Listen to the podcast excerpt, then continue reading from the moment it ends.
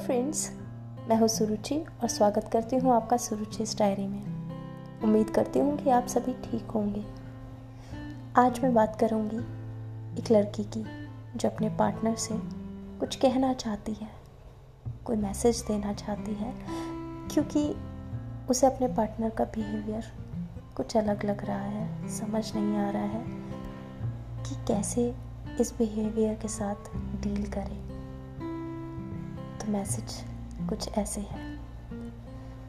पहले बहुत आसान था यार तुमसे बातें करना, तुम्हारी बातें समझना।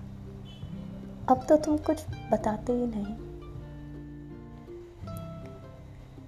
लगता है कभी कभी कि शायद परवाह करते हो तुम। मगर करते हो तो क्यों तुम कुछ बताते ही नहीं? तरस जाती हूँ मैं। बातें करने के लिए, कुछ कहने और बहुत कुछ सुनने के लिए। पर मैं कुछ पूछ भी लूँ तो तुम कुछ बताते ही नहीं। कभी कभी सोचती हूँ, ये अनकहा सा रिश्ता तो मैंने और तुमने कभी नहीं सोचा था।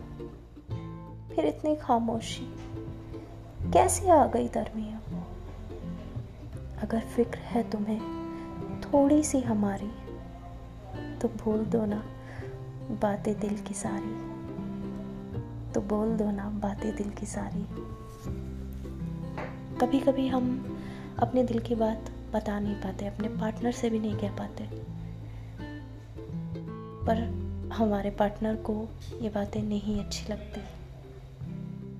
तो बेहतर है फुर्सत के दो पल निकाल कर एक दूसरे से बातें कर लीजिए।